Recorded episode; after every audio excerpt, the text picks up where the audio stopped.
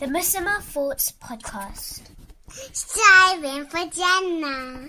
Striving for Jannah.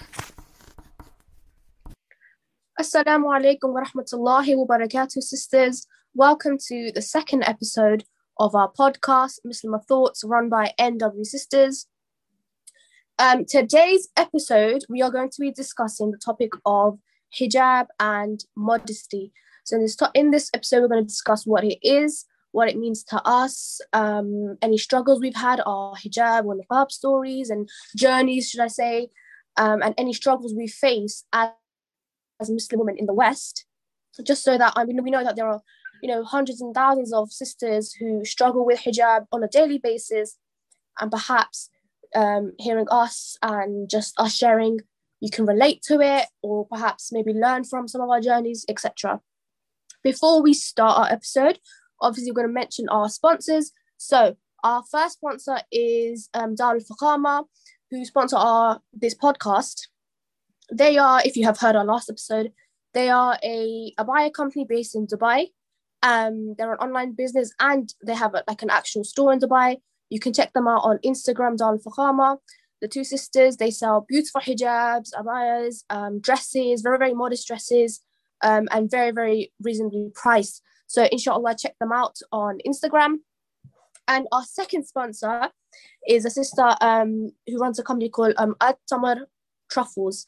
And she is, and this company is also the founder of the original date truffles. So they're basically really delicious chocolate truffles that have dates inside them and all sorts of different um, great ingredients. So the dates are farmed by Palestinians and the chocolate that is used is 70% Peruvian chocolate and it's ethically farmed, it's gluten free, they use oat flour and organic organic honey, sorry.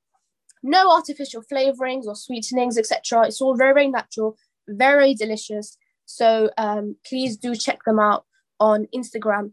But bearing in mind, you need to order them ASAP because um, they are sponsoring this episode, but it is up until Ram- before Ramadan starts. So order your truffles ASAP. So, our first um, topic, like I said, is going to be what is hijab. So, Sister Lima, can you just give us a quick summary of what is hijab in Islam? Assalamu alaikum wa barakatuh. Inshallah. Yeah, so hijab in Islam is, you know, hijab means barrier. So it's a barrier between, you know, you and, you know, you know, you and the world. It can be a barrier between um, like I can be behind a curtain and that's my hijab. Like that's my barrier between me and someone else. You know, so if I was talking to a friend behind a curtain, that's my that's my barrier for that moment. A door, another example of it just being a barrier. And just saying that, I just want to like bring out that it being a barrier means that it's so much more than just being a scarf on our heads. And inshallah, between me and the rest of you know the NW sisters today, we'll kind of discuss that you know that it is more than that, and the way that we carry ourselves and the way that we are and who we are as Muslimas. That's another source of hijab and modesty. Um, before we get on to the rest of the episode, inshallah, there's a hadith that is narrated or reported by Aisha radiallahu and she said that I did not see any woman better than those of Al Ansar in their confirmation of the Quran and the faith and in the revelation. As soon as like the chapter of Surah An Nur um, was revealed, containing the words, and they draw their head covering over their neck, and they were informed of it by like the men and the people around them. Every one of them, without exception, took her robe or her shawl and wound it around her head in conformity with what was revealed in the Quran. And then they came the next mo- morning behind the Messenger وسلم, with those wound robes on their heads as if a crow was sitting on their heads. So that's the hadith, you know, given by her, inshallah. And it just shows that, you know, the importance of it, that the fact that when they heard it, as soon as they heard it, they Mm. literally rushed to like get their clothing and like wrap themselves. Like that was like the kind of importance of it then, inshallah. Yeah, that was beautifully summarized. Allah Mubarak. And exactly, I think the last point is very important that they heard and they obeyed straight away um, when it was, you know, revealed what the hijab is. So um, that was just a very quick summary of what hijab is. Um, but this episode, we're going to more focus on um, our journeys with hijab as a young Muslim women living in the West um, and any particular struggles that we might have faced um, whilst living in the West. So, um, Khola, would you like to tell us about how you began wearing the hijab? And um, Khola actually wears niqab. We have two sisters here who wear niqab. Um, so do you want to like maybe tell us how you started wearing hijab and niqab? Yeah, of course. Um, for me, I would say, alhamdulillah, being brought up in a practicing family, it was something that was introduced to me like at, a young age anyway. I, I didn't struggle with it um, in the way that I do see a lot of sisters struggling with it because I had it on when I was younger. I didn't have to like adopt it later on in life, alhamdulillah. And that's something that I'm going to always be thankful for um, because I, I never really understood the tr- struggles that sisters do have now. And I never really like went through them. And like, that's something that I will always be thankful for, alhamdulillah, honestly. Um, for me, I started wearing it at a very young age. So I was around in reception when I started wearing it. How old were we in reception? How does that? I think that's You were seven, seven, No. right? Five. You're five years five, old. right? Five. not seven, definitely not seven. I think, yeah, five years old. Yeah, I think I was five Five. years old um, when I started wearing it, alhamdulillah. Um, and I was just telling the girls um, a funny little story. Um, probably like the, my first experience of like the fitna of, um, you know, the society when someone wears hijab. And basically, what it was is that when I was younger, um, in reception, all the kid, all the kids like, I guess, liked my hair, and they wanted me to be their like little fairy leader. so they would bring me in like plastic wands, and I would like lead their little fairy party. So for me, I was like torn between shall I keep my hijab on or shall I take it off so I can be like a little fairy? Do you get me? So um, that was like my first ever experience with like the fitna of like, even though it's, it sounds so stupid, obviously, it sounds like a young child's like problems, but for me at the time, I was, I actually do remember being very torn. I was like, shall I take it off? Shall I keep it on? I, I just didn't know, obviously. And at that age, you don't know what's good for you. Um, so I did like I, I played with taking it off and putting it back on and all of that. But alhamdulillah, I say Allah guided me by the time I reached year one in that one year gap. And ever since, alhamdulillah, ever since I was in year one, my hijab has been on properly, alhamdulillah, and I can't complain. It just honestly sounds so comical, but that's that's literally it. That's how um, I started wearing hijab. It went smooth sailing from there. Um, You went from I- fairy I- to hijabi. Yeah, from fairy to hijabi, basically. It went smooth sailing. Um, alhamdulillah, my secondary school that I went to actually let us wear like long skirts and stuff. I know in a lot of secondary schools in London, um, they only let them either wear trousers or short skirts. I can never imagine that, honestly. But um, my school is really multicultural. They let us wear like long um, abayas and stuff like that. So I was fine. Um, even up until sixth form, oh, sorry, even up until sixth form, I was able to wear my abaya, wear my hijab, all of that. And in the second year of sixth form, I decided to wear jilbab, obviously.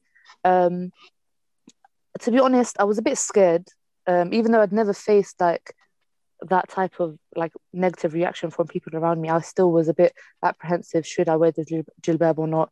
Will I? Will it make me like look that much different? And all of that. Um, and alhamdulillah, I just did it. I didn't ask because I thought if I ask, they can reject me. If I just do it, they can't really say anything because then that's just wrong. Um, so I wore my jilbab. Alhamdulillah, it was smooth. No one said anything. All of that was fine. Um, and actually, my niqab story only started very recently. Um, I only started wearing my niqab like at the start of like when COVID happened. Um, I'd been like messing with the idea for a while. I was speaking to Zay. I was like, should I wear the niqab? Um, I was speaking to my friends. I was asking like, should I wear it? Should I not? And at the start, and validly, like it's a valid like reason why my parents were a little bit against it. But obviously, they're saying like you're going to go to university, inshallah. Um, you know, people might not have such a great reaction towards it and all of that. But alhamdulillah, Allah softened their hearts and they just let me, you know, wear my niqab. And I can't thank Lima enough. She, I was wearing some like random niqab that I just had and it was like all ripped up and everything. Alhamdulillah, Lima just came through with the niqabs, and they're just some gorgeous niqabs, mashallah. And I've just been wearing them ever since. And alhamdulillah, it's been smooth. I do like get one, two stares. Even when I was wearing my jilbab, I remember we went to like visit a university, and the security guard like stopped me and just said like, "Where are you going?" And we were visiting the library, and um, I was like, "I'm just going in there." And then he turned to my other friends who were also wearing hijab, but just not a jilbab, right? Just like a regular scarf and abaya. And he said, "Is she with you?" And then he was, they were like, "Yeah." And then only then did he let me in. So I don't know if they thought I was some national threat or something. It was just me and a jilbab, you know. But the struggles are there for for me, alhamdulillah, because I've been with it for a long time. I can't say I've struggled that much, but again, I'm very fortunate, and I know it's not the case for a lot of other people. So I guess Yeah. that was long, but it kind of just sums up like my journey from when I was a young girl to like where I am now with my hijab at the moment. Yeah. I think it's quite interesting that part where you mentioned when you were in reception and how because like all the kids, like you said, you were a fairy and they really liked your hair, etc. That quite that is very similar to a lot of sisters now who like grown adults or teenagers who obviously think they look pretty about it, which obviously we do because our beauty is covered when we cover our hair and our body. And I think that is a very common struggle for sisters when um, they think don't look nice enough, or they compare themselves to their friends and they look their cousins and their family, or people make comments about them. Not even just strangers. I mean, like you said, strangers, yeah, they'll stay on the street, but I think it hurts more when it's your own family making comments or not letting you do it, etc. Um, do you know anyone who, um, um, who like like you said, um, you started wearing recently? Was there anyone who felt was um, supporting you and you looked up to, or you don't feel as alone, maybe? Yeah, I think it's a good question. Um, my mum wears the niqab, so obviously big inspiration. Like she was there from the start, and that's the person that I always saw wearing it. So of course, like as a daughter, you want to be just like your mum. So obviously that's that was a big reason. But also, don't estimate, don't underestimate the the power of your like outside influences, even social media. Like of course, your Mhm. friends can influence you, your family can influence you, but you're on social media a lot of the time. That's definitely going to influence you as well. And obviously, when I was a bit younger, I wasn't really like following girls in niqab or in proper hijab or whatever. It was just like, you know, the usual stuff that a child does on social media, right? Alhamdulillah, I'm not on Instagram anymore. Um, Allah's distanced me from that. But when I was on it, I was trying to make a conscious effort to unfollow like things that weren't going to benefit me and only follow sisters that maybe were practicing their jilbab and the hijab and the niqab properly. And I can't tell you how much of an impact that had just Mm. seeing them so beautiful and confident in their hijab and their jilbab really like does inspire you and i was thinking like mashallah if i was going to be any form of practicing muslim woman like that's that's the epitome of all of it right and that's what really Yeah. like gave me the extra push to like put on the niqab and just like go for it because before i was overthinking it a lot and thinking oh will it get in the way of this will it get in the way of that when i do get a job and inshallah, if I do end up working in, in, in the NHS, the uniform is going to be so different from what hijab is. But I just thought instead of me overthinking it and thinking that far into the future and just like making myself stress out about that, I'm going to do what feels right. And that's literally what I did. And alhamdulillah, it's worked out thus far. Um, and I, I see it continue, continuing to work out. But if that doesn't tell you about the power of social media, then I don't know what will. Like it is, it's it does influence you. They're not called like social media influencers for no reason. So it will influence you. And if you follow people that are going to influence you in a good way, then that's what you're going to see. And if you follow people that aren't so good, then that's the that's the effect that it's going to have on you. So it is really important. Yeah, absolutely. And I think the whole social media topic is it's a very, very good point and very, you know, um, contemporary because as time's gone on, social media is a platform that children as young as seven years old are on. They're desensitized to many different types of materials and the influencers don't really i don't think i think a lot of them like from the videos i've seen i don't think a lot of them even realize the impact they have like for them it's their job or their career or a Mhm. hobby that they do but i don't think a lot of the perhaps the hijabi influencers realize just the impact that they have, even if they're not, if even if they don't come on to say that this is why I'm here or as a role model. In essence, that's what you're doing because without you knowing or realizing or wanting, young people are watching your video. I think it's a very important point.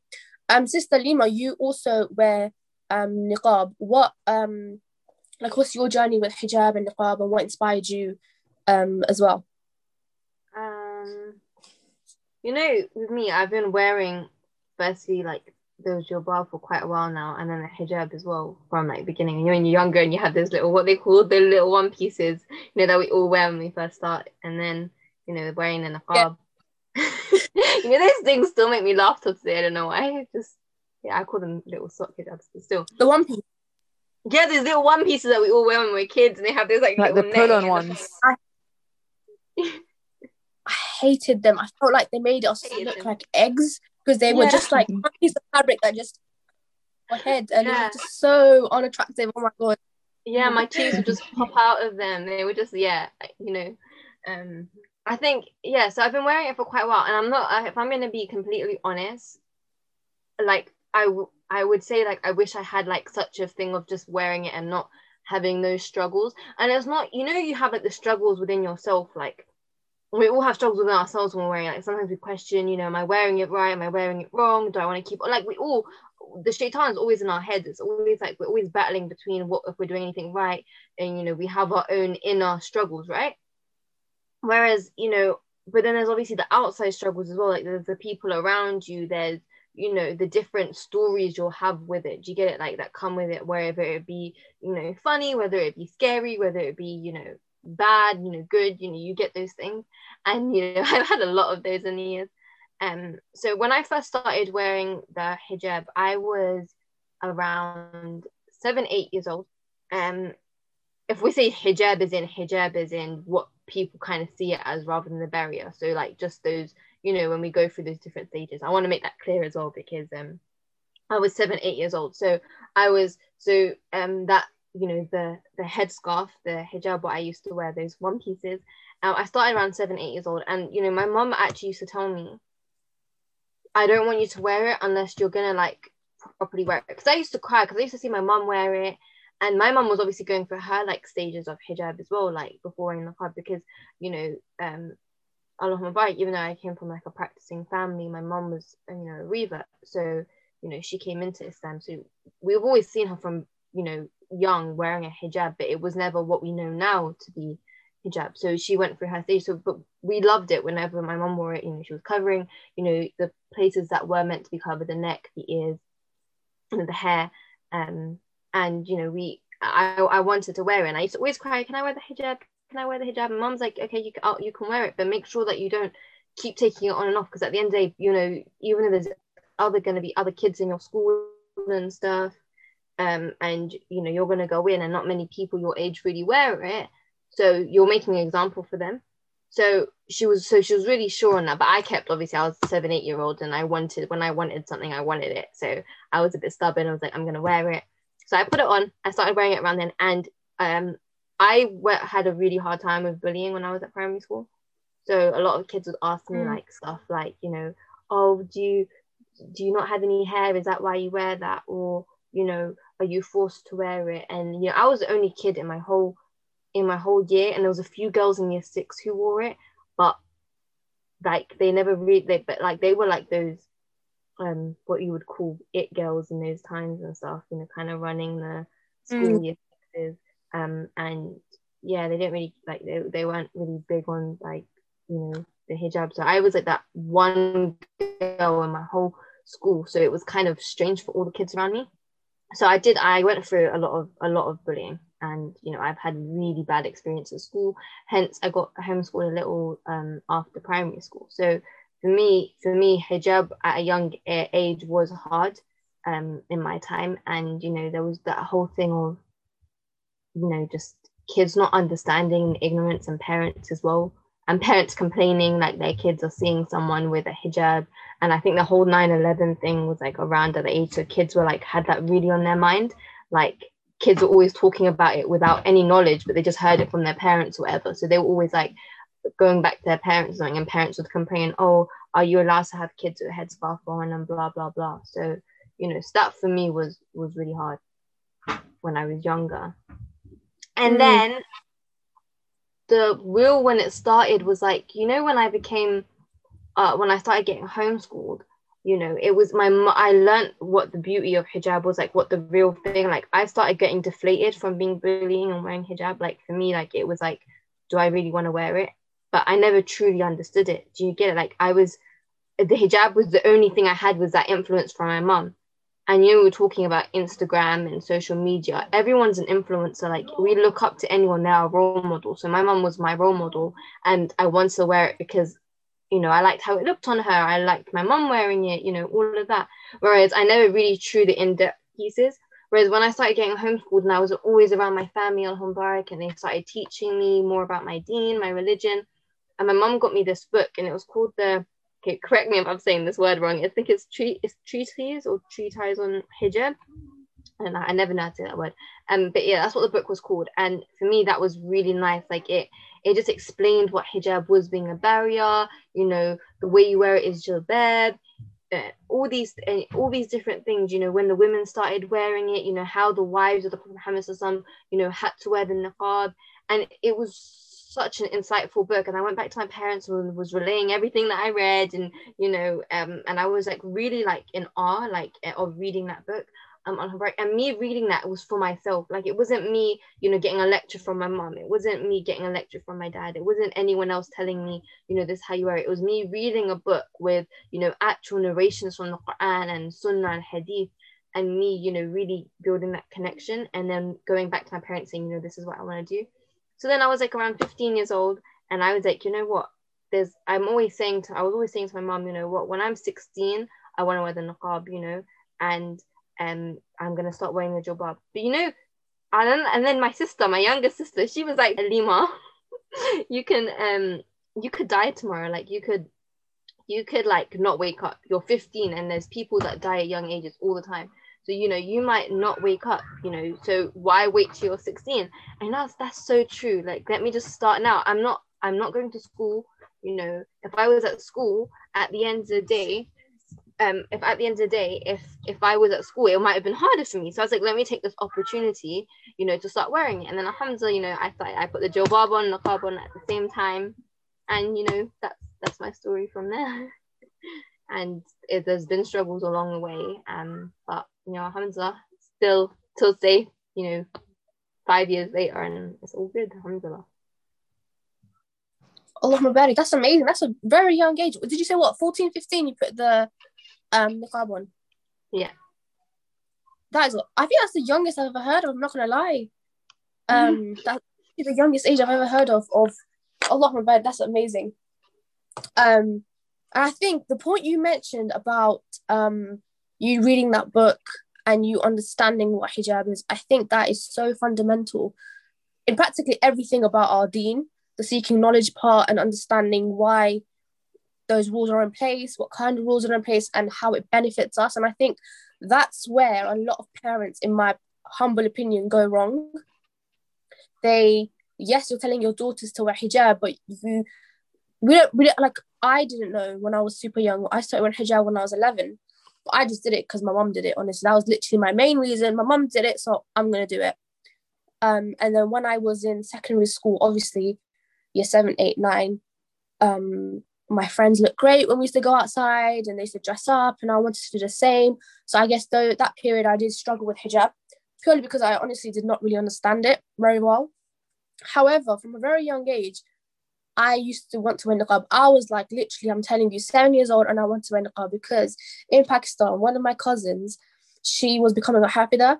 So she used to like in Pakistan, they have like madrasas where they send children full time. It's like a boarding school basically for Islamic studies and Quran, etc. So she used to go there. She became super religious, etc. And she used to have an abundance of the niqabs. And little old me at seven years old used to go around wearing them. And I used to get told off because I'm like, why are you wearing it? And I was like, I'm still gonna wear it. I used to wear it, go to the local shopkeeper, thinking he's not gonna recognize me. And obviously he did. He's like, you don't even have to wear that. I'm like, yes, uncle, actually I do. Oh, that's so I always- cute. Even when I was in secondary school and I was struggling with hijab in the sense that I, I there were periods where I took it off and then put it back on.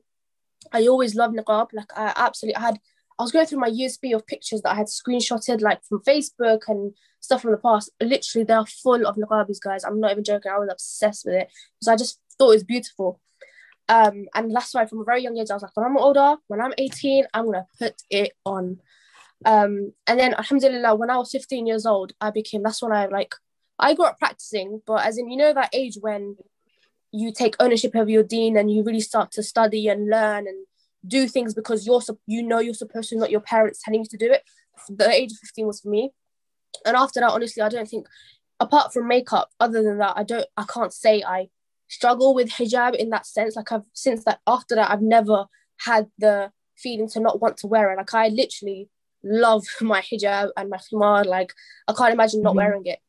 Um, but obviously that's not the case for many many sisters. And you know and I would wear like mention? Yeah, go on, sister Lima.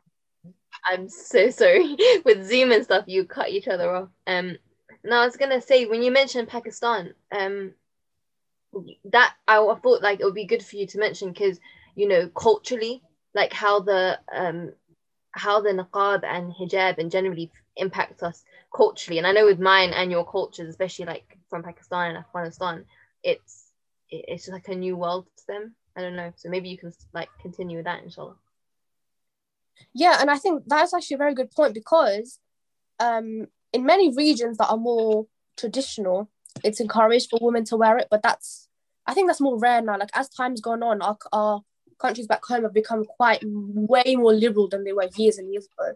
Um, but in my country, like, and I think probably Afghanistan similar, but the niqab and the burqa, etc., are for older women or women who are married or like old grannies mm-hmm. and not young. So if a young woman who's not married is wearing a niqab, they found it crazy. Like, why are you wearing it? No one's gonna see you. And on top of that, obviously, if you're wearing hijab and niqab, you can't. It's in front of all non-mahrams. In our culture, apparently, cousins are not your like you. You don't have to wear hijab in front. And I think back home, that's probably mm-hmm. one of the mm-hmm. biggest difficulties that all your aunties and uncles are like, no, you don't have to wear hijab in front of them. So if you're wearing niqab and your cousins are there, like you're literally in niqab basically your entire holiday because you can't take it off and they get offended by it. And I think for a lot of people back home, that's probably one of their struggles is that it's so uncommon for young girls who are not married or let's say below the age of 35 to wear niqab because everyone's like, well, don't you want to be modern? don't you want to be don't you want to look nice? Like they find it baffling that you would purposely not want to make yourself look nice when literally the purpose of hijab is to um hide your beauty. And what about you Lima? What do you think? Or Khola as well. I mean you're Khola you're from um Morocco so is that similar to what Lima and I have said or? Yeah the thing is um obviously Morocco is a Muslim country yeah but when you go back and they can mark my words like the hijab that you see is so rare. Everyone, you'd think you were walking in London, like that's how. And to be honest, in London, there's more people that practice yeah. hijab than in Morocco. I was about to say that. Like, hands down. In London, to be honest. Yeah, it's it's actually like crazy how little people like practice the hijab um, mm. properly and just like as even like as the scarf on the head that we see more commonly. Um, both of them, are, both of them are very very rare. Um, so just... I can't lie, it has been something that I have been thinking about since I put on my jilbab and, and my hijab, uh, sorry, my niqab, uh, because obviously we didn't go back, get to go back to Morocco last year, and I've just been thinking like, when I go back to Morocco with my niqab on, what's the reaction going to be? Am I going to have to stay in my niqab on the whole time? Because we do have cousins, we do have like non-mahrams around all the time. You know how it is like when you go back home the door's yeah. always open. Like non-mahrams are always coming in and out, like family, distant relatives, everything. So I've just been thinking, like, how am I even going to pull it off? And it's a hot country. It's not a cold country, and to be in a jilbab and a niqab, it's going to be difficult. But I'm I'm willing to try, inshallah, and see how it goes. I just want to add on to sorry, I, sorry, Ariel. I just want to add on to what Khola um was saying about um Morocco, like it being slightly worse than London in terms of going out and that. Um, just this is based on the city where we're from, not. I mean, I know there are some cities yeah, in Morocco definitely. that are still reserved. You will still see, I wouldn't say proper hijab, but some sort of hijab going on better than other places. You will see Yeah. the cover up, you will see the haya, you will see the segregation going on. But that's there are some cities like that, but not unfortunately not the city where we're from. Yeah, Mm. that's true. And Very true. um, I was gonna say, obviously, um, yeah, that's a very good point. Um, we can see the similarities that even though we're from different countries ethnically, um, there's a lot of similarity in terms of the culture surrounding hijab, and I think that's a very good point to bring up later on. But um, Zay, what about um your journey with hijab? Obviously, Zay and Khawla are sisters. Was it similar to um Khawla's, or did you experience something different, perhaps? Um, in terms of growing up, I mean, growing up in the same household as Khawla, I didn't, alhamdulillah, it was a given that, you know, wearing hijab, being modest, and so on. Um, I went to Islamic schools majority of my childhood up until year 11. So, alhamdulillah, I was always surrounded with that Islamic side of um, things. I was always surrounded by other girls who wore the hijab as best as they could, potentially. Um, I mean, they they were influenced. However, I was restricted in terms of outside influences. Like, you know, we'd never had phones back then, well, proper phones, um, working phones, shall I say. So there wasn't that much of an influence. Um, however, I feel like my struggle with hijab started when I started working and being a Muslim girl who wears abaya. It was hard working with it. So I had to think of, okay, what is the next? What can I do next? So my next thought was, okay, a long skirt, like the maxi flowy skirts.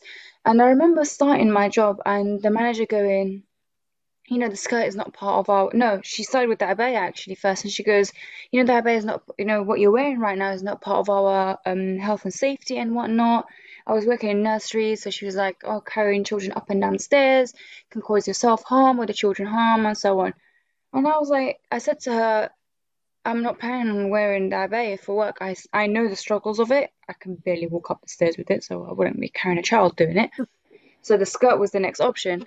And I said that to her, and she seemed okay with it. However, the next day she was like, you know, it still doesn't fit our health and safety whatnot. Um, and I was like to her, don't worry about it. I'm liable for whatever happens. Like, I've got practice walking up and down the stairs in this, so don't worry about it. Alhamdulillah, nothing happened. And I feel like there was another girl that was working with Yamia at the time, and I think I encouraged her to wear a skirt. I think, I mean, I never had the conversation with her, but I did notice that she switched from trousers to skirt at one point. Um, I feel like that was my main struggle, and that and that had to happen every single time I, I changed workplaces. Like the same conversation, and by the end of it, I was like, okay, I'm, I've got this memorized by now. Um, yeah, I feel like that's what comes to mind when I think of, you know, hijab struggles, because I feel like if I had given in and, you know, went with the health and safety, I mean, I know health and safety policy is important, but you also have to balance it out with your deen and work your deen around the policies and procedures that are put in place rather than putting the procedures frame frame your deen. Correct me if I'm wrong, if I'm saying that right. But um, yeah, I think that's it's crazy to hear that experience because obviously I work with children as well, alhamdulillah. And I turned up to my interview in my niqab. Not once was it mentioned. Like my manager, he well at the time he was like hiring, obviously. He didn't mention it once. He interviewed me like I was just a normal regular candidate. Like I've never felt like different from any other person working there. And he even made a point to be like when when I was being trained and he was like, Oh, so uniform here, basically no informal wear, so don't come in your trackies. And then he was like, Yeah, but you clearly we're not gonna have a problem with you. You're not gonna be coming in tracksuit, are you? And I was like, Yeah, definitely not. Um, but that's about how far it went. So it's actually crazy to hear like it different experiences and it just depends on your workplace, I guess, honestly. Hundred percent. I mean, the first Definitely. workplace I worked in was practically central London. It was a posh area and it was all about images. So I feel like that was another factor in like, oh, what are the parents going to say? What is the um outer community going to say and so on. So again, it's images for the workplace I was working in. Yeah, I think it definitely does depend on where you are. Like I also work in schools as well. I mean, you know, we're all we're all in the childcare sector here. Um, but yeah, no, when I started working, I was, I was, I was, when I first did like working experience, I was like around 15, 16 and I was wearing a niqab. Um, and I went into my placement, you know, with it on. And um, alhamdulillah, I remember like the woman, she was actually a Muslim, so she never really said anything. The only thing she said to me is, for my placement of working with kids, because I was working in a nursery at the time, um, she was like, just don't wear the jilbab because you know when kids come to you and you know how the jilbab is like there's no thing so kids might like could get suffocated in that or when you're like changing nappies or whatever it's just unhygienic as well like if it gets in anything so she was just like can you come in and wearing like a and like a more of an abaya where there's like it's kind of just long rather than having that extra there and then you can put it on when you leave and in a nursery there's it's very rare that you find guys like working like male yeah. teachers in a nursery like so rare so in there I was never dealing with any men, so I could even take my niqab freely. There was just the women, and when parents came, I was nowhere to be seen anyway. So know, I was just doing placement. So alhamdulillah, that was fine. It only when I when I went into primary schools um, was I worried about doing it. But what I realized is if I just go in with my like you know, some people just say take it off before the interview.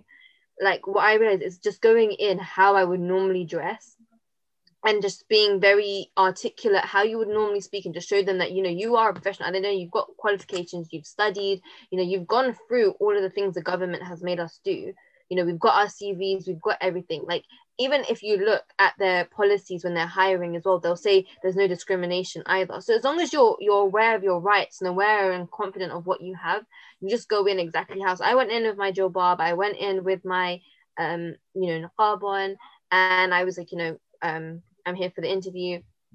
And the guy that was interviewing me for the primary school, he was like, you know what? Um, he just literally said the only thing he said to me is you can't wear the trainers. And he was like, when you're in the classroom, don't wear it because the kids should see your face face. So when you're in the classroom, like, can you just remove your niqab? If you're walking around, like, in if you're in the staff room, feel free to wear it. And if you're in the hallways, um, you can wear it um or if you just want to cover your you know your face when you're walking around but if the kids are there and they expect you just go down to them and give them a smile um but yeah in the staff room and place where you're going to be around and he was like i'll make sure i don't put you in a class um with a male teacher i'll find a class with a female teacher so he was really understanding but i don't think he would have been if i hadn't you know just been quite clear from the beginning of how i was because mm-hmm. he would have then started asking me oh can you do this? Can you do that? Do you get it? Like they feel more confident to say oh do you mind taking off? But if i just kind of like show him or show her you know this is what this is what i stand for this is what i'm going to do they feel more embarrassed to kind of ask you to like um to change change something. They, they feel mm-hmm. more like they have to accommodate you rather than you accommodate them it's all about being confident in it isn't it it's like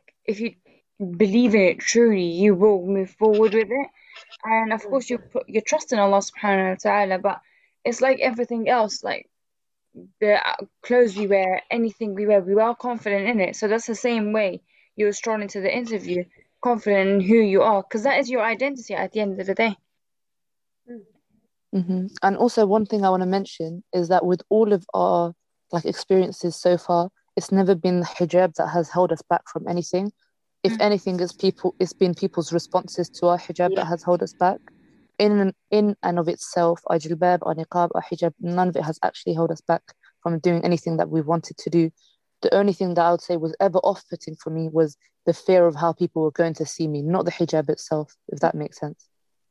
Yeah, and how you're viewed as a Muslimah. And I think Khawla said, um, you know, before that people see it. It's something that people just see from a man. Like, you know, we're we're wearing clothes that you know resemble who we are resemble our religion so like it's like you have like you have a responsibility towards it and i feel bad like when some people we don't all know the correct sometimes the correct hijab or the correct way to wear it and we're all learning still and i mean it's always a learning curve but i think it's more important to see it as something that is really important because at the end of the day we are we are carrying you know a significant you know um image of a Muslimah and you know a and like we have we have a responsibility a duty towards it to kind of do it right. Because when we're talking about influencers and you know um in like social media and all of that like I'm someone who just never ever had social media like ever but we're all influencers. Like i'm an influencer to my friend and as us six we're influencers. We we influence each other sometimes. And inshallah it's always a good thing so you know and our mums you know influence us with like wanting to maybe cook or you know putting the hijab on and stuff. So they're influencers too. So we're all no matter what an influencer in some way so it's always important to have like good character have you know you know you know wear the hijab properly you know, you know don't talk to our siblings rudely you get it? Like we're all influencers at the end of the day. Like we're influencing the kids that we're teaching when we go into school every day wearing our niqabs and hijabs you know. We're influencing them without even you know realizing because they're going to look at us and you know they might see oh she dresses like that and you know they're going to ask questions they're going to want to know. Same way as you know if if if if if a kid from a different culture, people are going to ask questions. So we're always going to be influencers. Yeah, that's a very valid point. You know about us all being um, influencers, and I think a lot of this conversation has been what we found is like Khawla mentioned, it's a lot about people's responses to us, and not the hijab itself. But obviously, there are lots and lots and lots of sisters who struggle with the hijab itself. So, like the common thing amongst all of us is that we want to wear hijab, but for what reason, one reason or another, work, family, culture, wherever, we were prevented from it. Um, but what about the sisters who genuinely struggle with the concept of hijab and modesty? So, especially not even just in the West, I mean, globally now, like we were discussing our cultures, um, they're much more liberal and social media, not just social media, but even TV, movies, etc and people who look up to celebrities what can what kind of advice could we perhaps give to those sisters who struggle directly with the hijab itself? So they might even come from families who actually want them to wear hijab because that's very common where parents want their daughters to wear hijab but the daughter's like no i don't want to wear it. Or um um yeah so like what what perhaps what could we say to those sisters who struggle with the concept of hijab. You know, one thing I, I would actually say to those sisters who perhaps, let's just put it plainly, just don't like hijab. Like, yes, they know it's a command from Allah, but they generally just like to dress up. They like to put makeup on and do their hair and wear tight clothes or just generally make themselves look nice. And they find it hard to not look as pretty as their friend, or so they think that. Is honestly, I think the number one thing is to find out what hijab is and why you're wearing it. And I know that sounds so basic to lots of people, and it does even me saying it, but I can't stress this enough. If you don't understand why you're doing something in the deen, I mean, unless you're lucky and you've got a very strong iman and you hear and you base straight away, then Allah, that's amazing. But for most of us, we need to understand to take the time out to study why has this command been given? How do we benefit? Why? What is important? And what is the punishment if you don't follow this command. So, you know, what, why were a woman told to wear hijab and what is the consequence of not wearing the proper hijab? And leading on to that, what is proper hijab? Because this term has come up quite often in this conversation. We keep referring to as proper hijab. I was wearing proper hijab, no, I wasn't with proper hijab. And even taking the time out to study what is proper hijab. Lima mentioned it in the beginning of this episode where she said explain what hijab is and how it must start from the top of the head to the bottom. Obviously, if you're a sister who is um, struggling with it every step of the way, any improvements you make is amazing for you. And your end goal should be the correct hijab, um, inshallah. But what about you guys? What do you think could be potential advice you could give to sisters who struggle with the hijab itself? Um, I would say primarily is surround yourself with sisters who you want to look like, who you want to be with. I mean, of course, in general, I think this relates to very closely to well, what I'm going to say now to um, our episode, the first episode, which is the sisterhood one.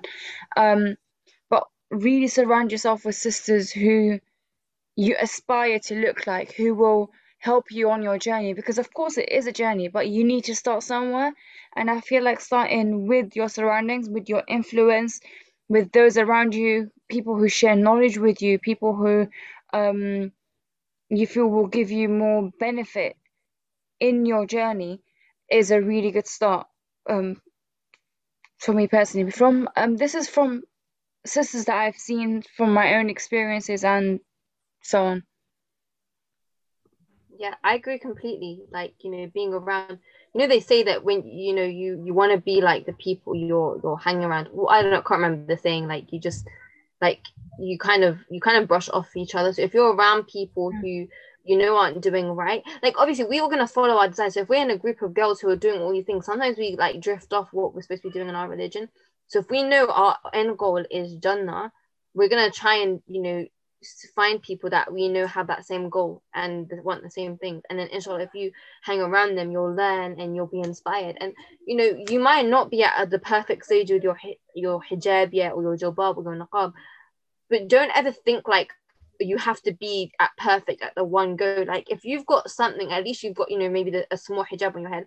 And when you start hanging around sisters who you know wear more, you'll kind of learn more. Like when I was talking about the book, we we we can't even deny even amongst us six that we all went through stages of our jilbab. You know when we used to wear the ones that tie around our waist and have all like the designs on it, Yeah, definitely. Yeah. maxi dresses with the hijab, and you know Mhm. um you know d- designing it differently you know wearing it loosely around our necks like, we've all done it like we've we we have to you find your style and no one said that finding a style is against the religion you just have to conform it to what Allah subhanahu wa ta'ala has commanded like we, we can't change we can't change that and people that say there's a difference of opinion if it's obligatory or not then we know that it's clearly stating that you know as Muslim women, we must we must cover and we must we we must we must we must obey that. And you know, having um, wearing wearing the jilbab is the minimum requirement. So you know what we see on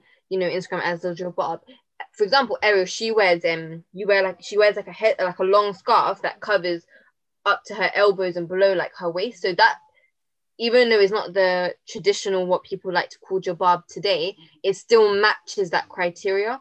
So either way, it's it's permissible. Whereas if we're wearing hijabs that go, you know, above our shoulders or are tight or don't even cover our chest or you know are highly then we know that that isn't allowed in our you know religion. So I think I think like Zay was saying, just being around people and you know seeing that see you know being around them being encouraging not being judgmental and kind of learning rather than always you know always kind of fighting that oh I, i'm not ready but like kind of seeing and actually observing and having that goal that jannah is your end goal another thing that i think is really important and that i use for myself is my culture my family not my household like in the afghan culture even if you wear niqab like if i was to travel to afghanistan right now I'd have to wear the niqab. Like it'd be weird if I went there without wearing it, even you know, if you're young and unmarried. Like it's just they wear it.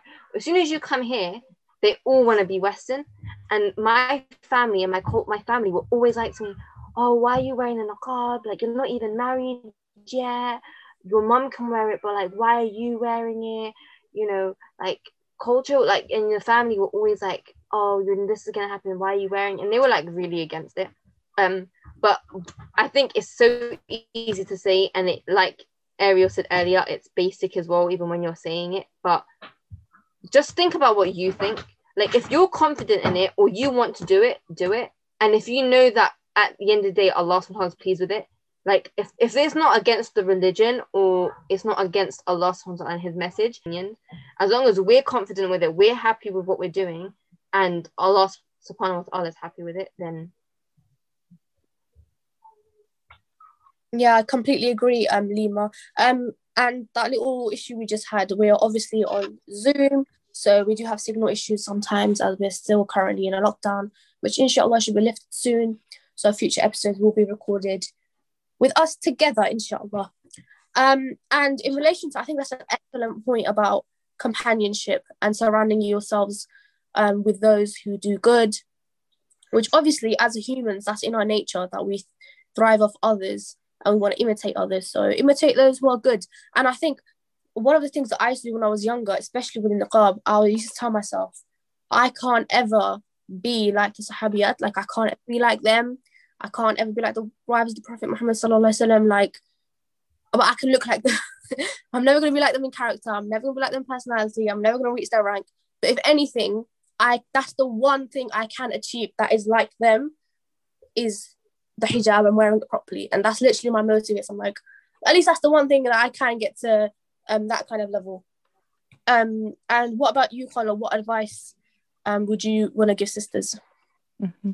I think as soon as you asked the question, the same thing that you said like sprang to mind, which is to learn exactly what the hijab is. And I also was gonna say that might sound so ironic, that might might sound so cliche, but it's such an important thing to like drill home. Like I was gonna say, and I was gonna think, oh, that might come off a bit like preachy or whatever, but it's literally so true. If you're not seeking knowledge on something, there's no way you can improve on it.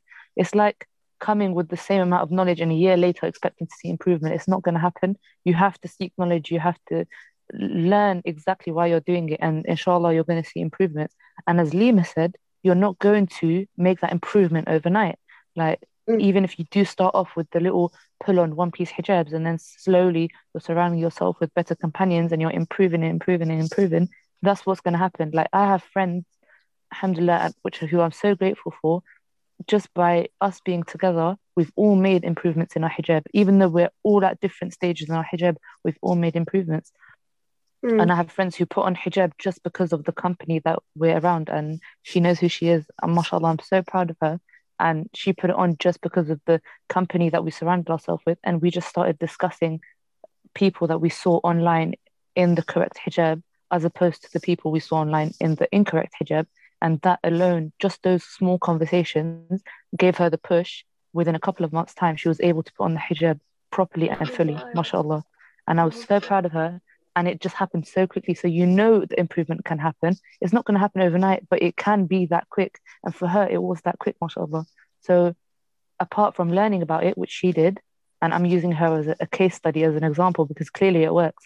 She learned about it. She had friends mm. and companions who also wore it and she made dua for it. And and those three things combined i feel like are the recipe for you to improve in any area of your life.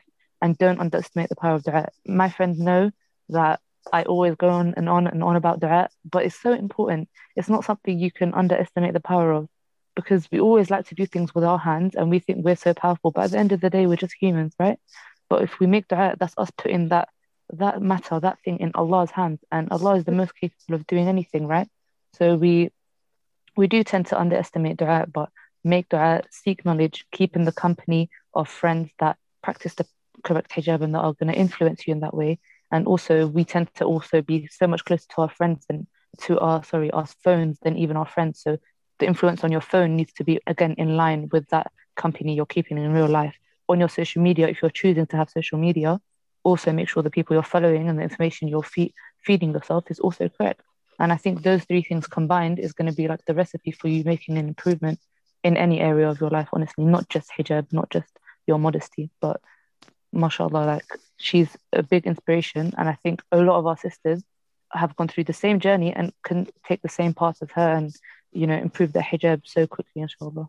But yeah, that's what I would want to say about that. That's such a nice story. Like the fact that oh, I'm so happy for her you know um i just want to say with, with what Khawla said and i think what she was really important is that when she said that every day when you're if you try you know like people need to remember those struggles that we go through, through are our reward. Like going through those struggles you're getting reward for that as long as you keep being persistent to reach the end goal. So for example you like Paula said, we start off with the small hijabs and then we start, you know, wearing it a bit better and then we move on to the abaya and then we move on to the jilbab and then eventually the niqab.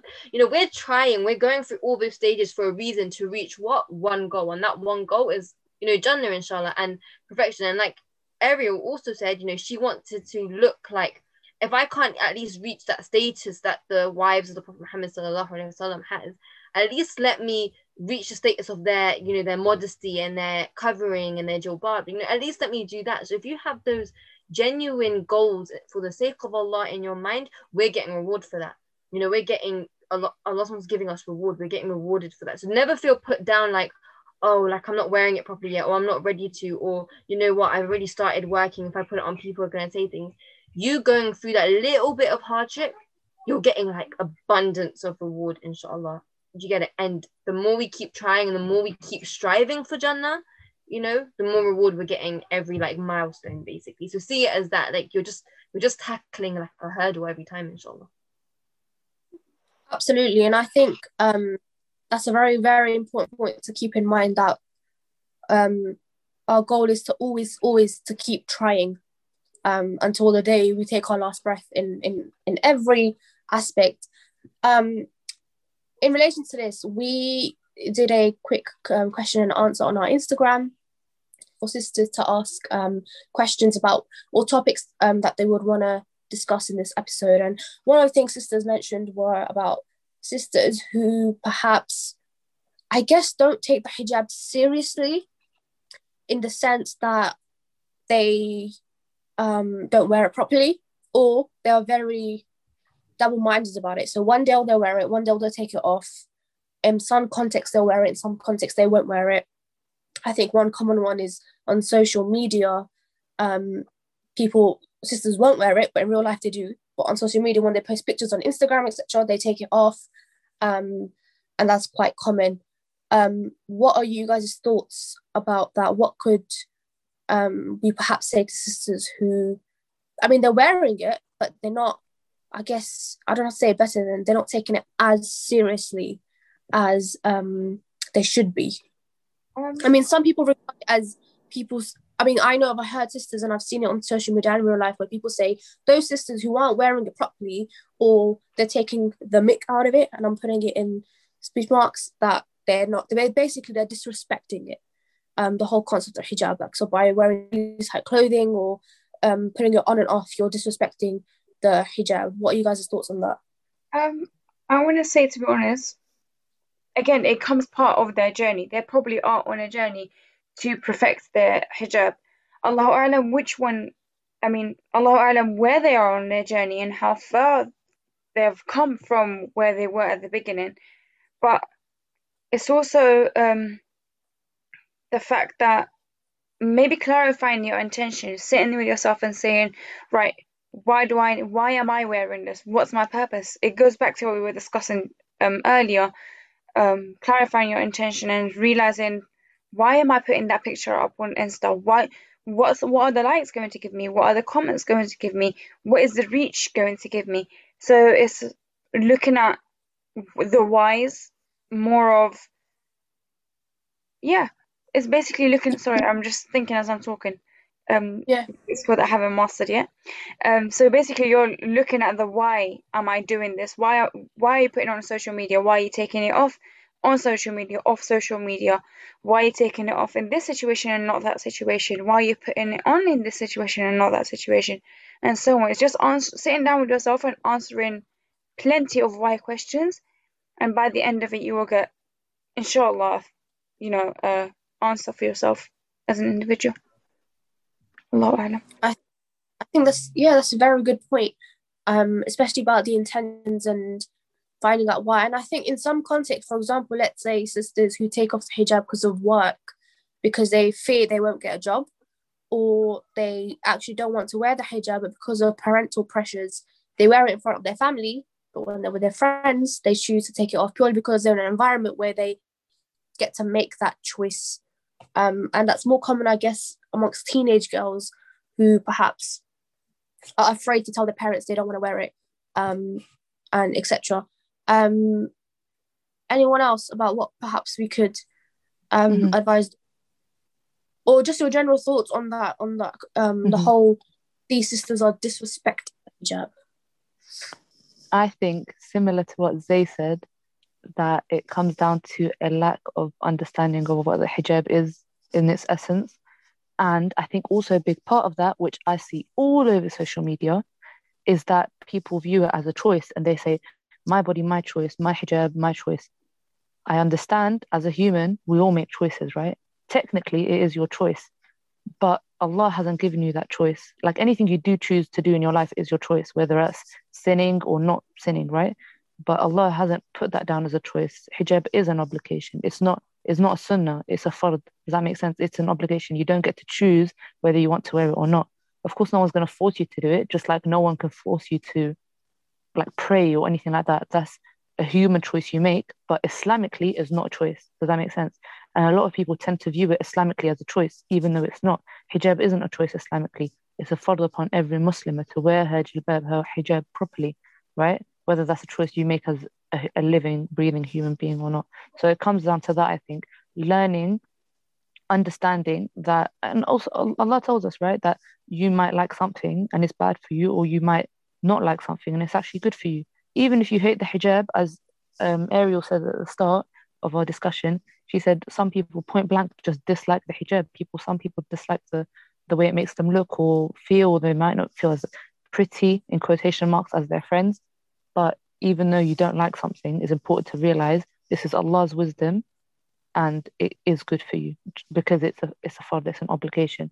Um, apart from that, it's not up to me to say whether I guess they're disrespecting the hijab it isn't the correct hijab. That's like that's not something to argue with. It's definitely not the correct hijab. But as um Zay said, I don't know. I don't know what people's intentions are. I don't know what their journey is. But they really do need to try to sit down with themselves and think this is definitely not the correct hijab. I need to start improving on that. Yeah, that's it really. Um, what I, I, I would say on this, and I agree with you know every point that's been made here, Allah um, but just to add to it, is that you know firstly if we're talking about the whole like if we're going on the thing of like you know what people you know talking about beauty and women's beauty then you know we all want to look beautiful as girls even it's written in hadith and in and you know that women are generally we're we're, be- we're, we're considered beautiful you know you know creatures. We're generally beautiful that's one of the reasons why us covering is really important because you know it's not just to protect ourselves but i guess some people also say that it's it helps you know men lower their gazes and etc and there's loads of benefits to it in general. Before we go into that so we're answering this question you know i feel like yeah we don't know people's intentions. We don't know you know why they do it. But at the end of the day, if you're someone who you know you know that you can't wear the proper hijab and you know that you're going to be someone who wants to take it on and off, and that's your you have that in your head, then if you're going to decide to take it off, take it off because that's what you decided, right? Like that's between you and Allah. That's your intention. You know, you thought, you know, I'm going to keep taking it on and off. I don't feel confident in it. There's no actual faith. There's no iman connected to that, you know, item of clothing then you've decided to take it off, then I guess you can do that. And if you can stay firm wearing it until your heart, you know, gets more attached to it again, then do that as well. But like I said, and we've all said that's your intention, that's you as an individual. Where it becomes an issue for me, especially as well, is when you are on, for example, high platforms like social media and loads of young girls and youths are following you and you know really respecting you. Because at the end of the like i said we're all influencers. So if i've been wearing hijab all my life and my younger sister one day i just take it off my sister's gonna look at me like she's gonna ask me why did you take it off? and stuff. She's gonna see me as her older sister thinking oh she's my oldest if she's doing that. I can do that too. Because younger sisters always follow their older sisters. It's just a given thing. Like we influence them. So they're going to start questioning their own hijab and they're going to question why they're doing these. You get we're, so we're naturally going to influence. It's like we also know that it's a form of dawah. Us wearing hijab or having good character is a form of dawah. Like you don't have to speak to give dawah. Just by having a good character, a non-Muslim might be might be like, oh, mashallah, like we, they probably won't say mashallah because they're you know not not Muslim yet, but they're gonna wonder if they wonder they'll be like oh you know that girl I, I met her she's got such amazing character she has hair like she she she's has modesty she's what I I'm really in love I want to learn more I want to gain knowledge. But if we're so if we're on social media and then we're like one all wearing it then we're selling hijabs as well and making it a business and everything and we're promoting the whole hijab lifestyle and then we're like they one day they take it off look at how many girls are going to be like i saw this person's role model and yes it's wrong to look at these people as role models because our main role, role models should be like you know um Khadija radiallahu anha, Aisha radiallahu anha, but at the end of the day, we do look up, we always, you know, we, we end up looking up to people and people are influencers, like I just said. So if someone does this and then they take it off on such a big platform, you're not only in, like encouraging your sins and exposing your sins, you're kind of like making it hard for others as well. So I think it's just important to remember that if you are someone who's taking on and off and you're not even on like social media, it's important to mention that or always kind of tell people I took it off because I had my struggles with it, but what I'm doing isn't right because I remember because I'm not on social media. I remember someone sending me like a sister who had taken it off, but on social media she had made a claim, and when she was explaining herself for why she took it off and why she doesn't want to wear it anymore, she just said that oh it was only a piece of cloth on my head, and for me that that like kind of broke me because at the end of the day the jilbab, the hijab, the hayat, that's not just an item of cloth. We've made it a cloth to guard ourselves. But like I said at the beginning, it could be a door, it could be a curtain. So you're just kind of making so- something so significant, something so beautiful and amazing in our religion to just being an item of clothing, where, whereas it's a source of iman. It's something that we connect to. If you see an advice for younger girls and even uh, you know sisters in general, if you see the hijab as an act of worship, like you see as an act of worship, an act of obedience towards your Lord, it becomes a part of your heart, your character. You feel you feel weird to not wear it. It's a part of you, mm. you know, it's liberating. When I first wore the niqab, it wasn't just, oh, my face is covered for you not to see. It was liberating. It was like, I'm doing this, you know, and Allah subhanahu wa ta'ala is happy with me because I'm doing it. I'm doing it for the sake of Him, you know.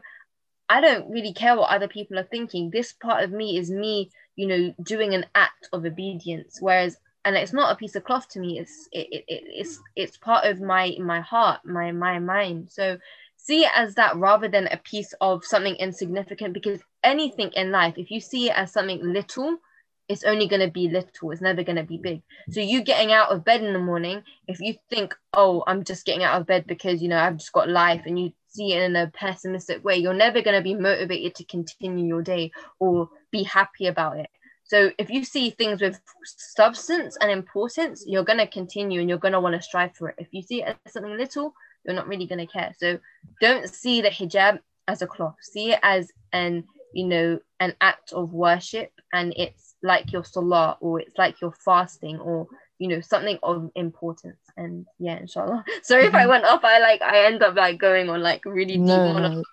sorry. No mashallah that really is true that just by wearing it it's a form of da'wah you don't even need to speak.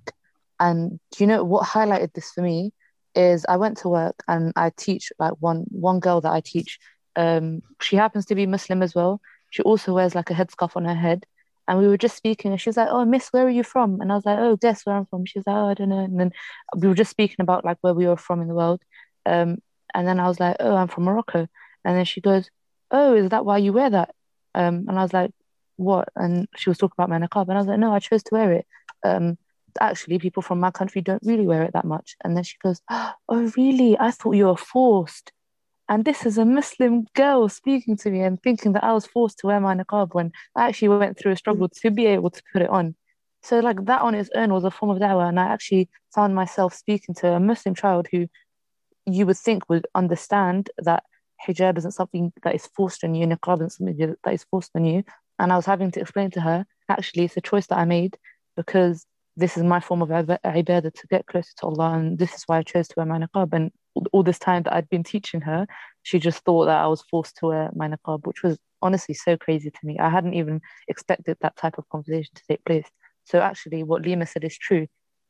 Even if you're not speaking about it, just by wearing it, people are having questions in their mind that are unanswered. That like you're still giving dawah that way, and being on a public platform on top of that is such a big responsibility. Like you are, you are accountable for every little person that you um like basically influence to either do a positive thing or a negative thing. Anything that you share on your platform on your page that is going to influence someone to do something you're accountable for that.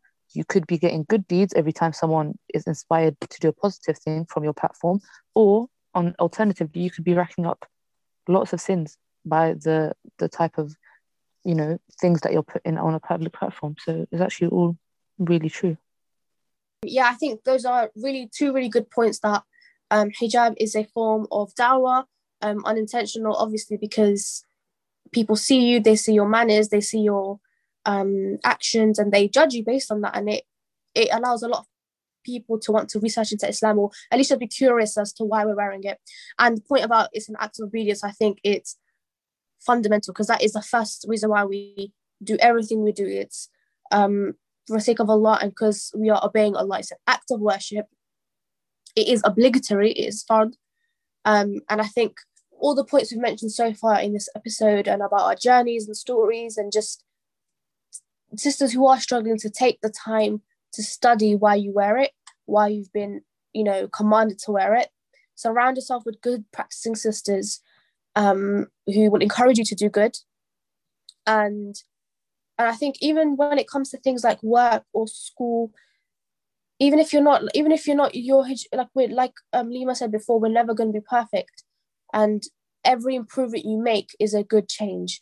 You know, every step you take, whether it's the smallest change, it still makes a difference. And inshallah, in the end, you will get there as long as you put an effort into making that change. So that was just to quickly summarize. Um, please let us know um, on Instagram what your thoughts are on this episode or on our group chat, um, inshallah.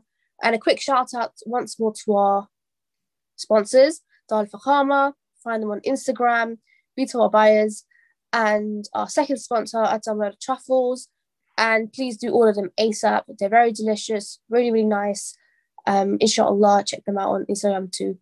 Jazakumullah khair for listening and assalamu alaikum wa rahmatullahi wa barakatuh.